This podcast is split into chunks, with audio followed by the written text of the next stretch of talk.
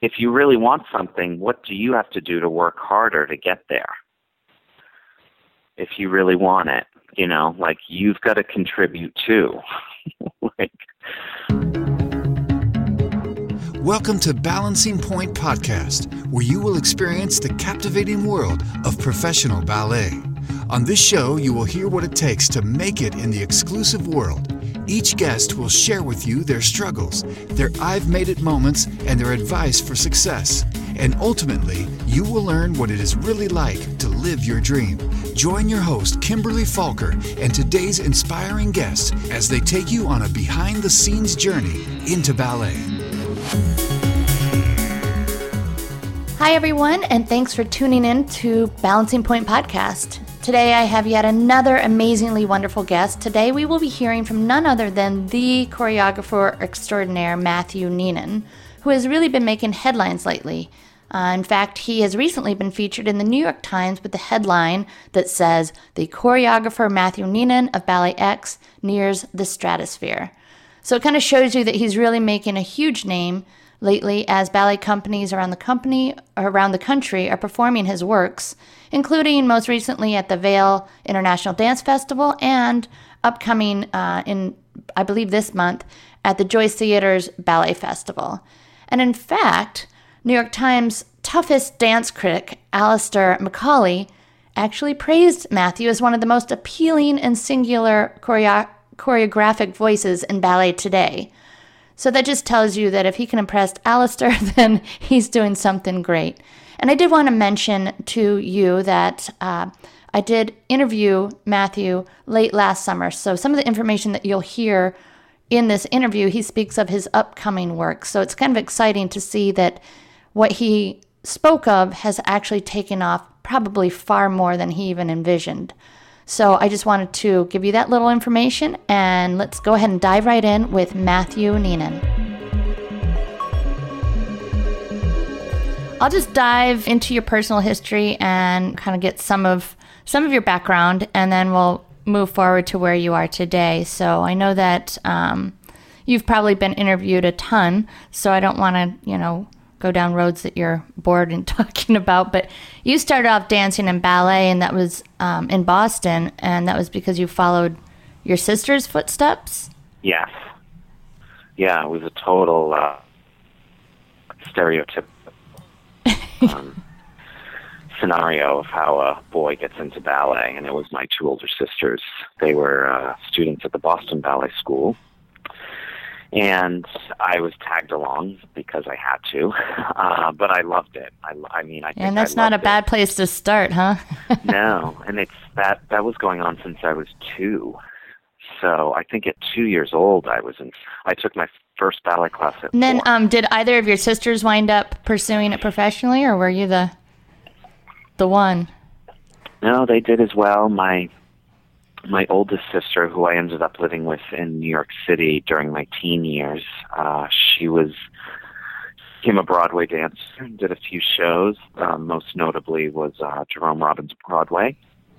It was like eighty nine, ninety. Uh, a great time for I Broadway bet, yeah. dance, and you know, it was it was a great time in my life when I was living there, uh, full time anyway. And then my other sister was here in Pennsylvania Ballet. it's pretty much how I arrived to Philadelphia.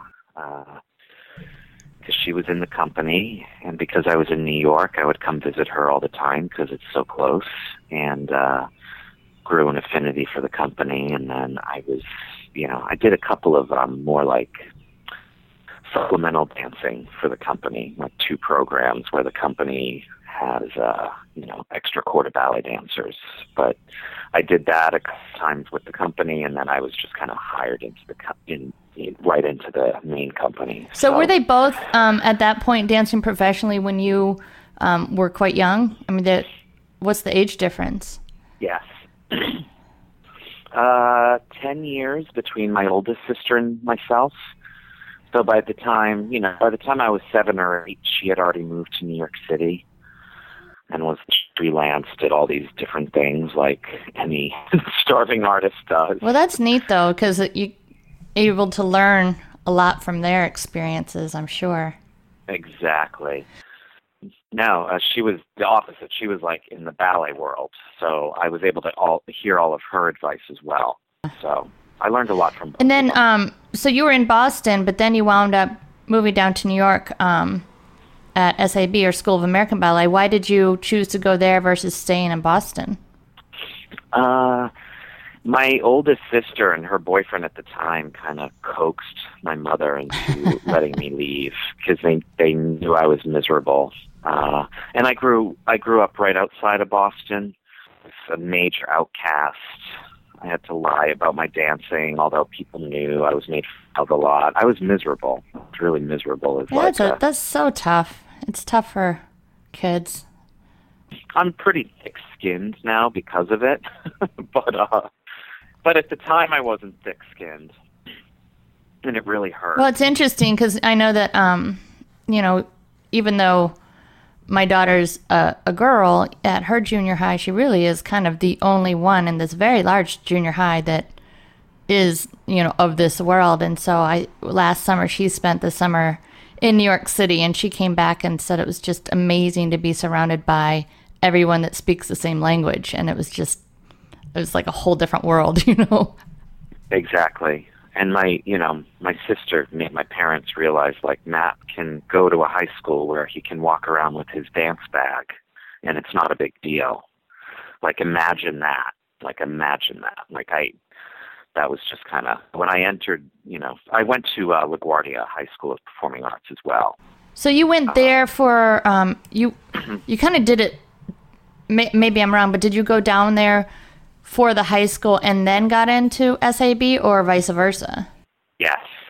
No, I went. Okay, so that's there. really kind of a unique path there. It is, yeah. And then I went to, uh, I had already been to some SAB summer courses. Um, but then after spending a full year in New York where I wasn't at SAB and I was just at the high school, then I kind of knew it was time to go to SAB. And the school, LaGuardia, encouraged me to go to So where were you too. doing your training when you were at LaGuardia? Just at LaGuardia, or were you doing outside supplemental stuff? Just at LaGuardia? Yeah, I would do, uh, I would go to like steps. I would go to steps on Broadway and I would take like Nancy Bielski's. Or you know what? I This was even back in the day at the old David Howard studio on, uh, on Amsterdam with the view of the Hudson, those gorgeous studios. Uh, I would take class there a And then um, is the is the LaGuardia High School? Is that the one, the Fame one? yes, Okay, yeah. All right. yeah, and that's like right in back of Lincoln Center. So I was right in a good area where you know occasionally I would just go out, pop out, and take class. But once I got into SAB, then it was strictly kind of SAB. Right. And then you stayed at that high school? I did stay at the high school, but uh, and they were great. They treated me wonderfully. Uh, my last year, my senior year, I couldn't because I was starting to do more at, at SAB, where I was doing their workshops and their lectures, and so I was busy. And they excused me take my dance classes at LaGuardia, but continue my academic education which was just really generous and lovely of them. And they don't, you know, they probably shouldn't do it, but they did. and it pissed, I, I remember it pissing off a lot of my schoolmates, but Oh, I bet. whatever. That's what they, you know, they allowed it. And I worked hard. You know, I, I was work. It, they knew I wasn't slugging off. They knew I was working. So, and I've kept a great relationship with them too. So, well, that's great. Yeah. Yeah. So, was there ever a moment during your senior year, junior year, where you considered doing college or applying to colleges as well? No, I didn't. No, not even. Uh, I had it in me. I, I knew that I was going to join a ballet. And so, at that age, you know, kind of when you're in that mentality or focus, you know, is it one of those things where you just know innately you will get into a company, but you're not sure which, or did you have your heart set on New York City Ballet in that moment? I did in that moment, but I kept my my options open. Uh, I think I was kind of targeted to get into New York City Ballet, and I actually uh, it was actually after I graduated from high school. Maybe it was after I had too much time on my hands, and um, I struggled at at the school, and uh, my dancing got a little bit worse. And then I think it was. And did you struggle at the school because of just your own like negative self-talk, or what? yeah, what do you think got in your way? negative self-talk, for sure. And was it based on comparing yourself to others, or were you convincing yourself that you weren't being recognized? I you think know. both. Comparing myself to others, and then you know, not having the understanding because in the ballet world, it can it can get cold. You know, you can be. The, we always have this quote unquote flavor of the month. So you can be the flavor of the month, and then when you're not anymore, or if there's someone else who's come in, and you can either kind of sink or swim. And a lot of us just kind of sink on at that moment because it's crushing, and you're so young. You know, you're so you're so impressionable. It's just like it's devastating. Even though you know, looking back, you're like, it really wasn't that big of a deal. Just work harder. like it's my advice to a lot of young dancers too. You just just keep working. Just keep working your best. I don't know what else to tell you. You just keep working. Like do it for you. That's so easy to say and so hard to like do it, you know. I know it's so easy to say. Yeah, and at that age, Yeah. just I mean everything. You're you're angst ridden about everything at that age. You know? right. But yeah, like I know that even like my daughter has made comments about, you know, her instructor definitely meant, you know, doesn't like her for this reason or whatever. And it's like, how do you know? Because I could tell. And and in fact, in real life, maybe that instructor just realized that she hadn't paid the mortgage on time and she's stressed out. You know, like it might have nothing to do with you whatsoever. You know. Right. I know, and that's it's so hard to understand. So, and I I'm very sensitive. I'm still sensitive. You know, I've gained a thick skin, but I'm still like very sensitive and, you know, back then I was extremely sensitive and very uh I still, you know, I really didn't become myself until my 20s. And then even as I get older, I just turned 40, I'm even more myself than ever. It's just like it really just gets better. I don't I don't mind um I really don't mind getting older. It's been great. Yeah, yeah. Well, I think especially if a person takes the time to pause and kind of reflect and, you know, gain from it versus just pushing away bad thoughts, you know. I think that those are the ones that you pause and think about why do I keep having this thought? What's it telling me? And then you can get something from that. exactly. So, what was the process then with not getting asked to stay? So you you graduate high school and then what happens? I graduated Do high they say school. you should try something else or No, I stayed at SAB um, for like a, maybe another year, year and a half. Uh, and they were still kind to me, but it was also, I mean, I joined Pennsylvania Ballet like in a, in a mid-year too. Like I started my contract in like January.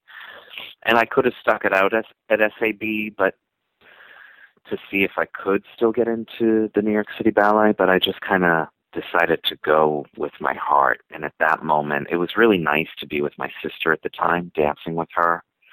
It I felt a little nurtured in a, in a way because I left home so young, and um, you know, even with my older sister, even though she was a very maternal kind of sibling, is she's still your sibling. She's not your mother. So I kind of would always flock to my each sister for a little bit of nurturing in that artistic field because they were going through it too. So that first year you stayed with your older sister. Did you move into the dorms at SAB after that or did you stay I did not. No, I always stayed there. Yeah. and do you think that was a good Yeah, thing I or I mean Oh, totally. I didn't want to. I didn't. I really didn't want to stay in the dorms. I was really, and they. The. I was honest. I had a scholarship there, so at the time when they were when the dorms first came into uh into play, they if you were on scholarship, you had to uh live there. I'm not sure if that rule is still valid, but at that time, yeah, you had to live there, and they kind of were telling me, "Oh, well, now you have to lift the dorms," and I was like, "No, I can't. like, I have a home here. Like, I have a an apartment and a sister in it, and her friends, and they're my, you know, like, I have a a, a being somewhere else." So they understood that. I think I might have like freaked out a little bit on them. How old were you when you started the year round there? Uh, fifteen. 15, my sophomore year of high school. Looking back on it, do you think that um, you went away from home too early, or do you think it really was the right time? Oh no, it was the right time. it really I was. guess, especially in light of what you said about the school at home Yeah. back in Boston. Yeah, and I think it just helped me. I'm like naturally a very shy person, and I think it was just like those kind of kick in the butt experiences are was it's it was just good for me. And I was, you know, I had guidance. If I didn't have my older sister there, there was no way I could have done it. But I I was able to do it, and no, no regrets at all with that decision. So, regarding getting a contract with um, Pennsylvania, Pennsylvania Ballet, um, did you even have to audition, or did they reach out to you? No, I just kind of my audition was just kind of how I worked with the company. You know, I they needed a supplemental, you know, a couple of supplemental dancers, so I filled in for that during Nutcracker, and I think after And they that, knew of you went- through your sister. Yes, of course. Okay, yeah. And my sister was very well liked and respected in the company, so you know, it, it helped. Right. And does she still dance with them now? no, she does not. Well, both sisters have like they've both retired for the most part by now. You were with uh, Pennsylvania Ballet for what, like 13 years? Yes. And did did you do like an official retirement, or did you just kind of start doing your other, um, you know, start your company on the side, or how did that work? I did have an official retirement. I didn't ever plan to because what was great about being a dancer there, you know, and when I started to choreograph and if I was choreographing for the company or if I had a project somewhere else, Roy would allow me to kind of leave and take a leave of absence from the company and always come back, which was wonderful. Um, I was still on the roster. I was still on salary. I'm forever, forever grateful to him for for allowing me to to have that. Um, because I would go away for months at a time and then just come back and like pick up where I, you know, get back in ballet class again.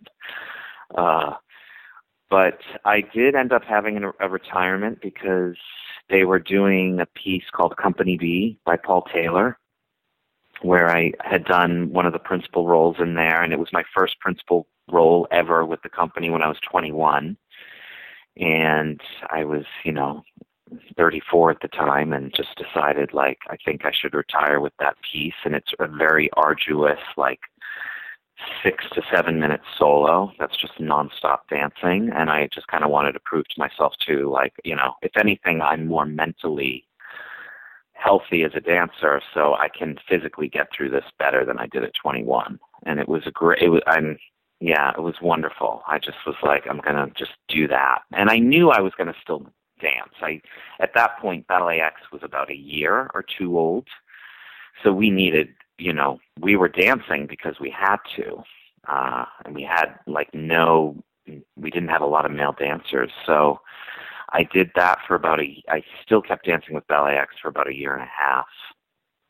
And then I was vacationing in Europe and stressing out about dancing, stressing out about getting back in shape and all this other stuff I have to do. I have to direct, I have to choreograph, I have to meet with these people and I you know and I just made this like it was like within five seconds I just said to myself, You have to stop dancing.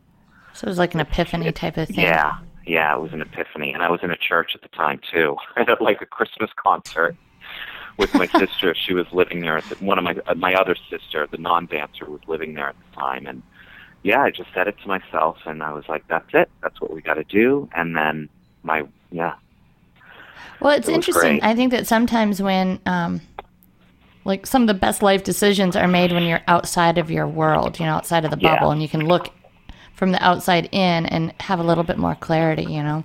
exactly. So going back to when you were um, when you were allowed to take off for months at a time, how did how did your work um, as a choreographer begin, and how did it get recognized to that degree?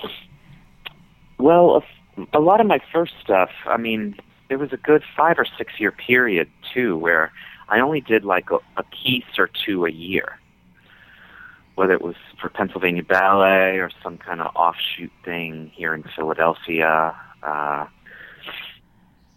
I But even with my Pennsylvania Ballet, how did you first say, "Look, I want to try this," or "Look, I've got a talent," or how's that even begin for a person? Oh, I see. What you, again, that was kind of that was Roy. He uh, he saw a piece I had done for um, a benefit called uh, Shut Up and Dance, which supports an organization called MANNA here in Philadelphia that uh, serves meals to HIV and cancer patients or anyone with a ailing disease.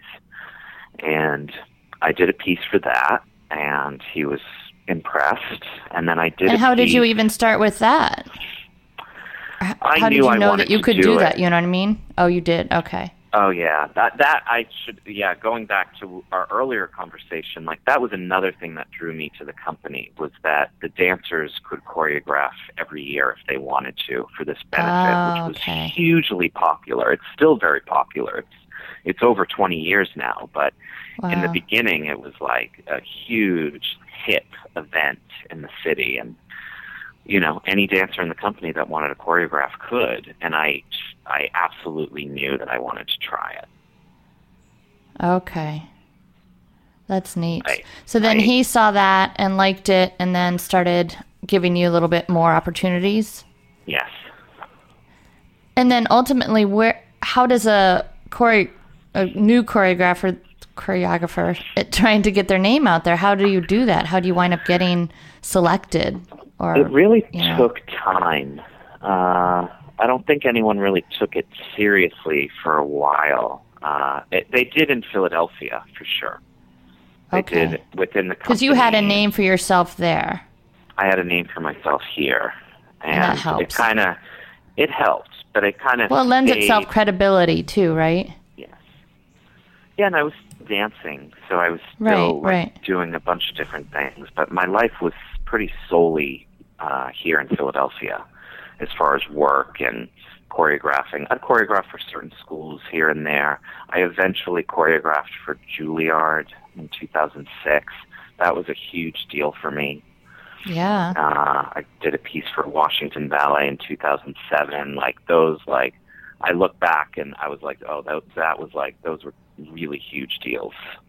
At the But time. did you reach out to them and market yourself, or did they reach Yeah. out to you kind of randomly? It's a l- no. You market yourself to them. It's you know, it's building relationships, Got it. Okay. and then. You know, in 2003, I did the New York City Ballet Choreographic Institute. That was like another huge deal for me. You know, they knew me Yeah. from when I was in the school, but, you know, back then it was much more complicated because, you know, you'd have to put this whole packet together to send to directors. Where you have it, stamps like on a it. DVD, a resume, yeah, like you know this big folder, like reviews, and it's so much, you know, so. Did you have guidance, or is, do they provide you with the the expectation of what you're supposed to send, or did you have to kind of become your own creative marketer? I had to be, I had to become my own creative marketer. Wow. People help you along the way, but no one's going to do it except you. No, right. It's so do you, like so you wind up having to like kind of realize that.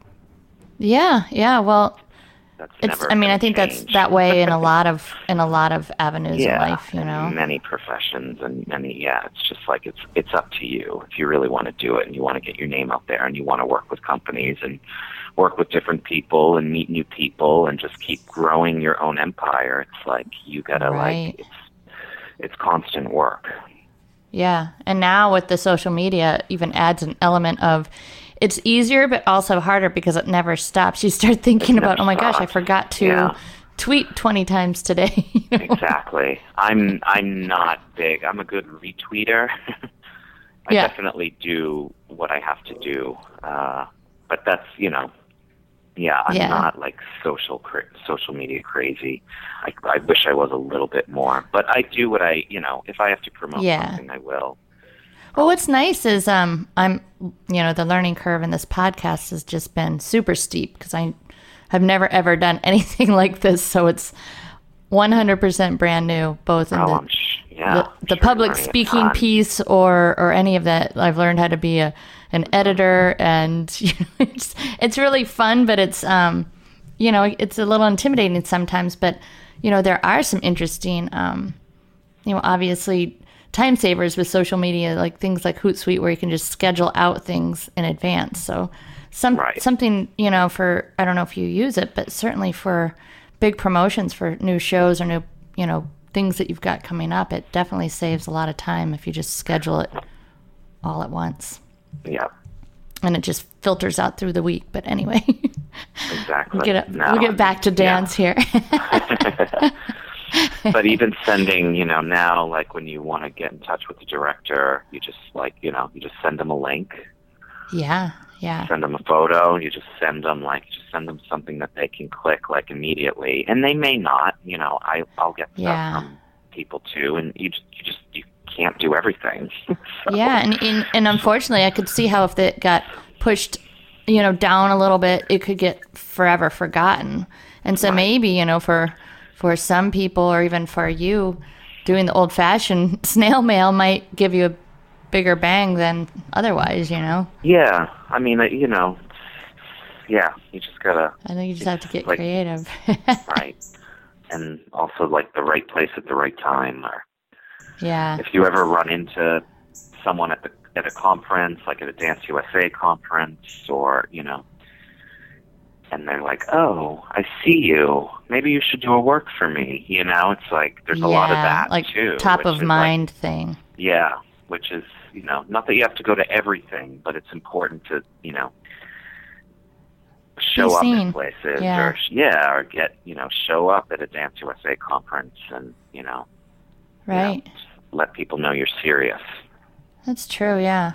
So when you choreograph, um, you know, where do you gather your inspiration typically, or is there not a typical? Uh, it's always different.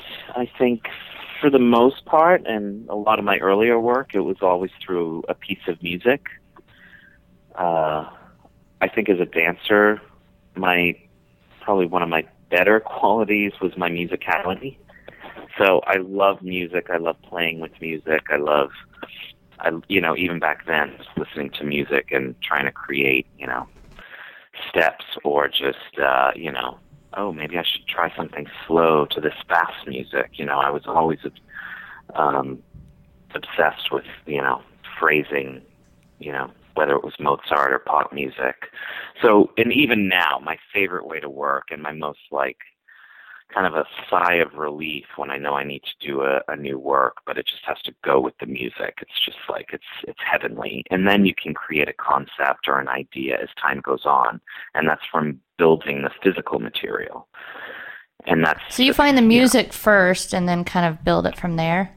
yes, And then, you know, it seems as if from, you know, you said that you're shy and you know you're sensitive, and but it feels to me that putting a piece that you've created from something within you feels so vulnerable, and it kind of shares such a personal piece of yourself. I mean, how do you get past your your negative talk when you finally pull the trigger and put it out there? Um, good question. It's kind of that's another like you know every every uh, I think as I've gained a little bit of wisdom, I know how to put out those fires or those like you know when you're you're at a tech rehearsal and you're like that was a mess. This looks like you know shit. I what was I thinking? Like you know, and then back in the day, that would just like put me in a tizzy, and my heart would be racing, and I would just like want to crawl up in a ball, and then you just almost apologize for the work, which is a horrible feeling. Right, right. I know. I know Uh, what you mean. Yeah. And a lot of that's just in your head, and now I just don't do that to myself.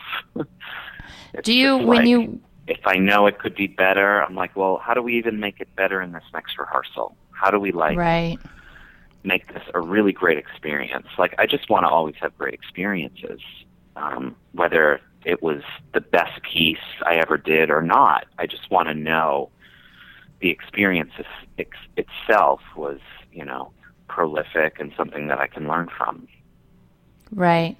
Now, are your dances? Um, I don't. I guess I don't know how to ask the question, but like, are your dances typically kind of a bit of a, a a concept that tells a story that you hope the audience to understand, or is it just putting together a concept that it doesn't?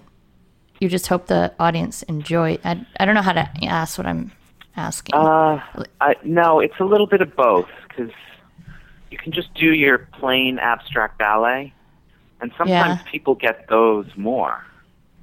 ah, okay. They just want to see like, oh, that was straight, a straightforward piece, straightforward ballet, and that's all I came to see. Uh, a lot of times people have questions when there actually was like kind of a concept or some kind of narrative or some kind of like storyline, and they either get it or they don't. Right. Uh, Because sometimes it's like you know people say, "Oh, well, that you know that dance was about the choreographer's childhood," you know, and I always wonder how do they know that because I never could have figured that one out. Right. well, it's funny. I actually just did a piece for Ballet West, and Oh, it was an abstract ballet, and I, I, my inspiration, and I even talked to the dancers about it, was a childhood story that I went through. Uh, slightly tragic story too that um, I shared with them, and I was like, "This is my, this is what I'm basing it on." Uh, but I knew, and I told them, I said, the audience isn't going to get that at all. they're going to think I even, you know, I'm like, they're going to, you know, and that's okay. That's fine. Right, But it's okay. gotta, it's gotta have an original, you know, even now with every piece, I'm like, it, I want it to have some kind of original meaning so that the audience can feel something. Even if they thought it was something completely different, that's okay. Okay. It's okay. Unless you're really trying to tell a story, then you really have to try to tell it correctly. Right. Do you I'm ever find, like- that now? So Are you in what way? The new piece I'm doing for Ballet X is based off of a, a true story. Okay. So, and we're doing it in a very, you know, abstract way. Well, dance is abstract, so it's like, Right. I mean, it's it's a form. It's but it's you know, if you're going to tell a story in any artistic way, it's it's Right. abstract. So, but uh, but still trying to like, I'm you know, I keep asking myself questions while I'm rehearsing it. Like, is this telling the story? Is this telling the story? Is this being clear? Even if it gets a little off and it gets a little weird, and it gets a little, you know, what the hell is going on kind of a moment, but is it still telling the truth of what this piece is about? Right. Huh. Gosh, it's so far above my thinking. That's why I enjoy watching it, but I just, you know, it's such a gift. No, and I those those that do know, it, it's just such a unique gift to me. You know, it just it's like a mathematical equation that I can't even conceive of. You know. so you know, you and a fellow dancer from um, from your company started the Ballet X in 2005, uh, and now you're the resident company at um, what's the name of the theater again? the just Theater. And that's is, that like a historic theater? I mean, that's a really big deal, right? It is. The Wilma Theater is a theater company that's been around since um, the the 80s. Uh, another, they're kind of like a ballet story. It was a a married couple uh, that came in, you know, that came in from Europe and started a company. And it started in like a black box type of theater, which grew into another kind of bigger theater, and then they formed a larger theater called the Wilma Theater, which is now right in Center City on Broad Street. Um, they're just a huge success story, and they've delivered some really great plays. Um, they bring in great playwrights and directors. They direct themselves. Uh, one, the husband has now passed away, uh, but Blanka Zizka has just done amazing stuff. So, in that regard, it was a big deal. And they had a new managing director that came in, and he wanted to have more dance or more music or something more in the theater. They were doing their four to five plays a year, but he, you know, he was getting them to think like, oh, well, why don't we like fill the off time? And at that point, we were about two years old, and we had done a performance in there. There's the Philadelphia Fringe Festival, uh, Fringe Arts Festival that happens every year, and we were a part of that festival. And we were at the Wilma, and we were, I think, we did three shows there in a weekend, and we sold out every show. And then they, after that, they said, "Well, why don't you start to do more shows? Do you want to be the resident dance company?" You're like, yes. Where had you been doing your shows Yeah. prior to that? before that, not many other places. There's uh, a, a small theater, great little theater called the Arts Bank. We did a couple of shows there, and you know, at this point, we were really small potatoes. I think you know, we had about like eight to ten weeks of work Okay. for for dancers and ourselves. You know, I mean, we were working very diligently at it, but the Wilma, once the Wilma happened, everything changed. Uh, Wow. They, yeah, because then you, you kind of have a regular name plate. we had a regular ser we had three series a year oh, that's great. so it was Are great you the only it- one that choreographs then? Or do you have no, others that. Okay. oh no at this point we've got a plethora of different choreographers so Okay. in the beginning i was doing most of it christine cox was doing some of the choreography as well uh Okay. she's was definitely the business mind of the of the company so she took more you know she took over more of those roles but uh the whole goal and the whole um gut of the company is to bring in new choreography and new work you know Oh, that's neat. And then do you you obviously your works are um programmed or you you do programs elsewhere too. Do you do it just like for the instance the one with Ballet West was that a piece that they purchased from you or did you do it for them?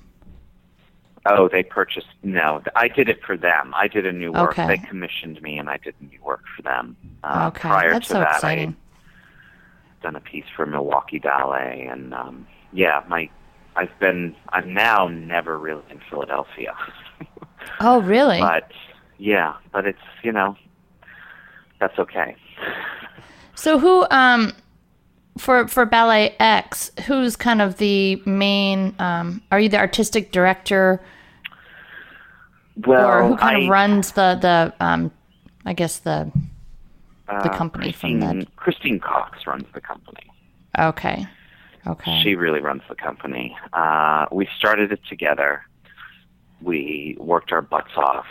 Um, we were still dancing at the time. You know, it was really right.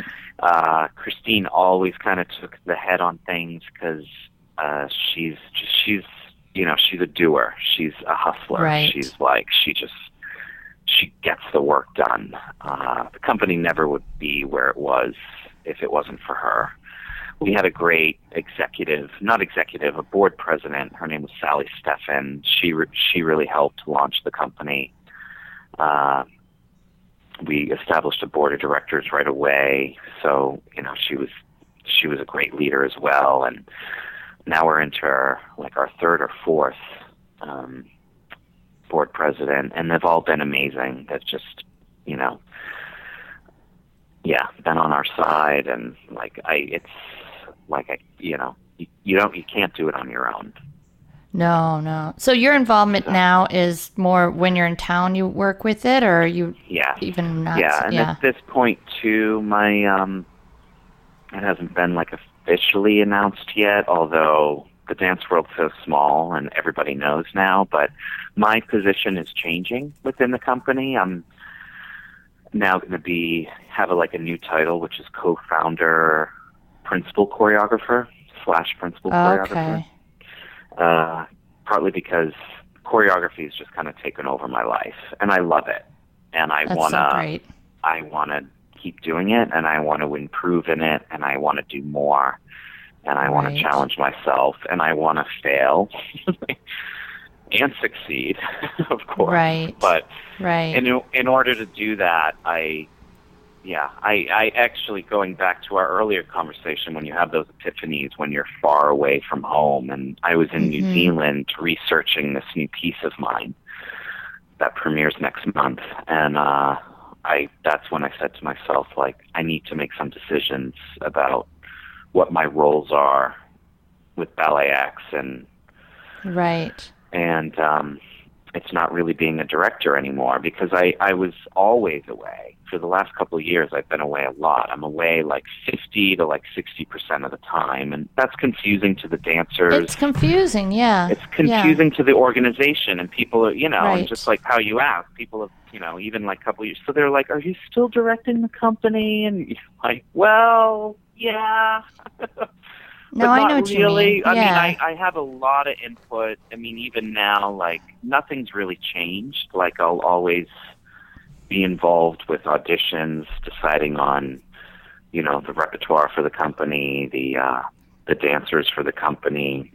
Right. That may thin out a little bit, but that's okay. Uh, yeah. And it was a lot of the administrative stuff that I just wasn't able to handle anymore.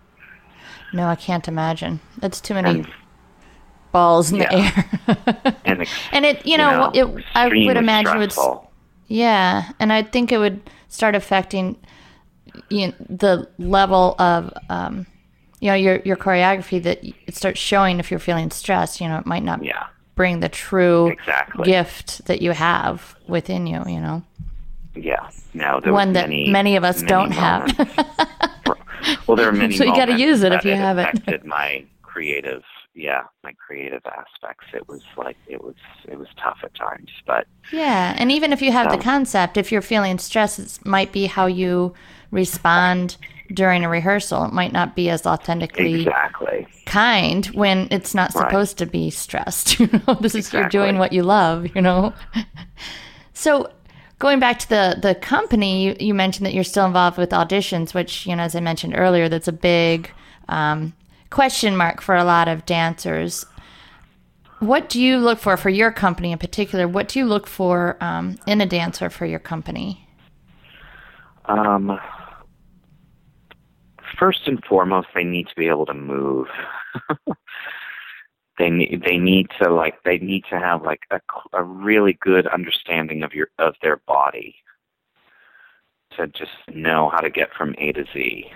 Uh, And do you find that that's rare? it's it's like it's but it's it's not even just the physicality of it. It's like the emo it's like everything. It's just like even one simple step how they do it and how they offer it to the world. And it it can be from a really great ballet dancer or not. You know it's like Well, does it seem like a lot of them, um, a lot of the ones that are better at it, kind of come from it from a place of experience and wisdom, kind of like what you've mentioned, that over time you've learned to become better because of your experiences, Right. or can you, or do you find it in the younger ones too? Well, it's you know what? Right now, when we started Ballet X, especially because we were all still dancing and we were in our you know late twenties, early thirties at the time, and the company was. It, we always found like more mature dancers who had been in companies for years, and then they just want to do something a little more different, a little more like you know experimental, you know, more intimate, you know, as far as the theater you were performing in and and that was kind of the case with the company for a while. A uh, few young people here and there for sure. There's always young, twenty-something year olds, but now it's it's uh, very young, and the the dancers we've who have been auditioning for the company are very young. Um, That's interesting. like so it's obviously getting a name for itself too. You know. yeah, and I I'm you know I'm really impressed with a lot of the dancers from the the next generation. Oh, that's neat. That's Uh, good to and hear. I think I think a lot of them have like a, a strong background. Like they did ballet, they did jazz, they did this. They might have even done some hip hop, and like all of that Okay. is useful for us with the choreographers we bring in. It's not you know, it's not just pretty ballet. It's, it's they have to have an edge to, and that's from like doing a lot of different kind of dancing. I think.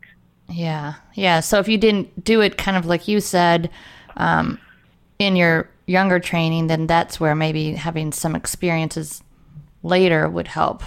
Yes. Then what about the summer intensive? What type of training or what type of dancer would be a good fit for there? That is uh, kind of the same thing. After we have the company auditions in New York and Philly, then we have the summer intensive auditions. And that's just kind of, you know, again, looking for a dancer who's got some background, you know, ballet background for sure. And, uh, and knowing that they're open to trying new material that maybe they've never tried before because right. the intensive the intensive is hard. We're only in our we're going into our third year of it. Uh, I'm actually not that involved because during that time I'm always like crazy choreographing Elsewhere. on something. But uh, the the students do some of my rep and some of the rep, like some of the recent rep that was just done from choreographers. So they're learning some really interesting stuff. And How many weeks You is it? it's two weeks, Okay. but it's it's kind of like you know I think it's a a good six to seven hour day. Uh, and they do some Pilates, they do some yoga. How many kids get into the um, summer? I think it's like 25 to 30. Okay, so it's a nice small number. Yeah. It's great. Yeah, and it's it goes by really fast, but in that time period you really you do a lot. Yeah. you do a lot and you learn a lot and you know a lot of the feedback we got from students and you know their some of their parents as well was was very positive. So that's another thing you know that we just started we just launched and uh hopefully that you know or not hopefully i think it will will grow immensely. And uh christine is very passionate about uh teaching and you know getting the new generation in and teaching them the ropes and getting people getting a team that can inspire them so Well, that's exciting. And, you know, I, I know that we're getting close to the end here, so I did want to um, kind of just ask a couple of the the questions that a lot of my listeners ask is, um, you know, if if you could give a piece of advice to an aspiring dancer, you know, for today, what would you say to them? Uh it depends what you want to do what kind of dancer you are or what you're looking for because right. I've mostly been in the ballet world, but then I've definitely had friends and, you know, you see the other kind of parts of the dance world and if you want to be a dancer in New York and audition for Broadway and all this other stuff, that's a whole nother kind of mentality you have to have.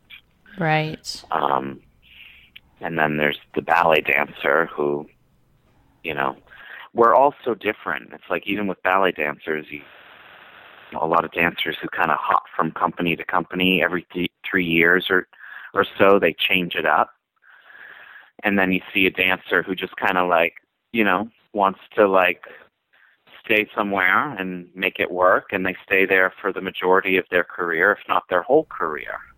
Right. It's it's kind of all about your mental state, like how you want it to go.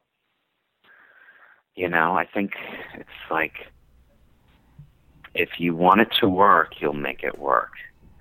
I think that's the best advice. You're right, because I, you know, f- You know. from what I'm seeing or hearing from the varied folks that I talk to is that you know there's a place for everybody if that's what you want it, if that's what you want, you know, instead of getting lockstepped into a one path only option, you know.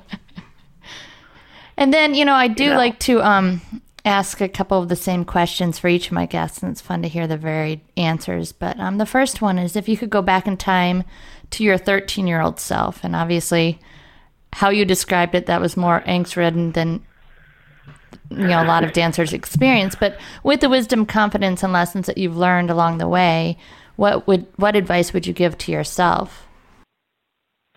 Um, work a little harder. That's to, that's to my that's to my thirteen year old Right, and that's good. I think some kids at that age they need to calm down. Good point. so, Work a little less hard, have more fun. yeah, and have and enjoy your childhood a little bit. Um, but anyone at that age, it's just you know, yeah. But again, like even with um, you see young dancers at that age, and some have who are a little more gifted. They might be naturally thin. They might be naturally more turned out with feet. You know, they might have more of this raw talent. Right. Um, and it's it's a little bit easier for them. Yeah. Else, and then you see the dancer, you, the young dancer who just wants it, wants it, wants it. It's just fighting for it, fighting for it, fighting for it. Loves it, loves it, and they they don't have a lot of physical gifts. Right but they have a certain passion and drive for it that they might succeed more than the other. You know, it's That's so a good point. It's yeah. Just, it's really interesting to see, you know, the gifts people have or what they lack. And even with me at that age, like as I said before, I think I lacked a certain musicality, a certain way of dancing. I think, you know, I had a passion for it. I had some physical uh ailments with my body the way it was kind of structured and you know that and it put me off. It made me kind of like hide. I didn't i wanted to like i was ashamed of it instead of just being like oh i need to work on this. If i'm going to get to the next level i need to just work on this. That's okay because i have this too. And i think if a young dancer can realize what they're gifted in and then the things that they're not gifted in and that's okay we're not perfect. Yeah, it's like, not going to be the make or break if you unless yeah, you let it be. Right. And, you know, it's great when we teach our children, like, oh, but there's only one you in the world, blah, blah, blah, which is true. But then if you really want something, what do you have to do to work harder to get there? If you really want it, you know, like you've got to contribute too. Right. like, You're not stuck. You know, going back to Kennedy's speech, you know, just like don't ask what everyone can do for you, but what can you do for especially if you're passionate about doing it. If you just you know, you've you've got to realize what you're good at and what you struggle with and then make it work. I like it. And if you were um, an inspiring dancer, you know, today and had this type of resource available to you, like this podcast, who do you think would be a great inspirational guest to hear from, from your perspective? Oh, interesting. God, there's so many. I think, um, I think Forsythe is amazing. Yes, yes. Um,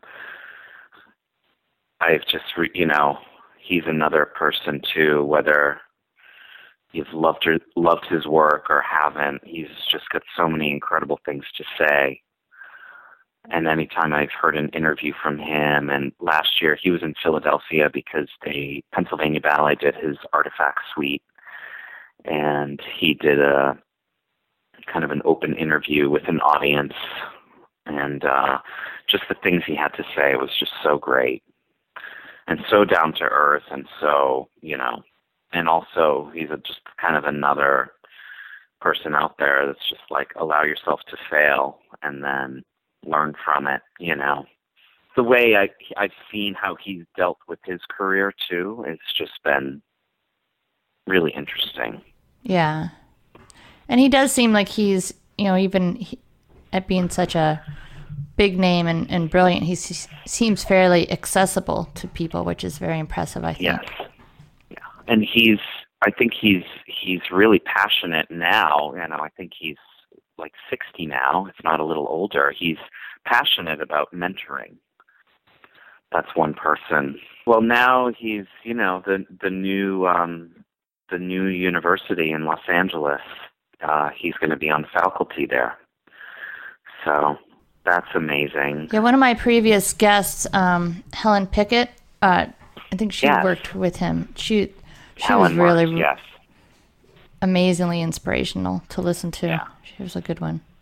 Yeah, I did a um, week of um, it was more than a week, but anyway, I did a little mini series on women in choreography, and so I was able to talk I to some actually, really, yeah, I saw that you had uh, had interviewed her. yeah, she was neat. Helen's great. She did a piece on Ballet X a few years ago. Ah, yeah, she seems Yeah. like she'd be a very dynamic personality in real life. Very, very. She's very passionate, um, but she's great. And she worked with Forsythe for like a good 15 years, and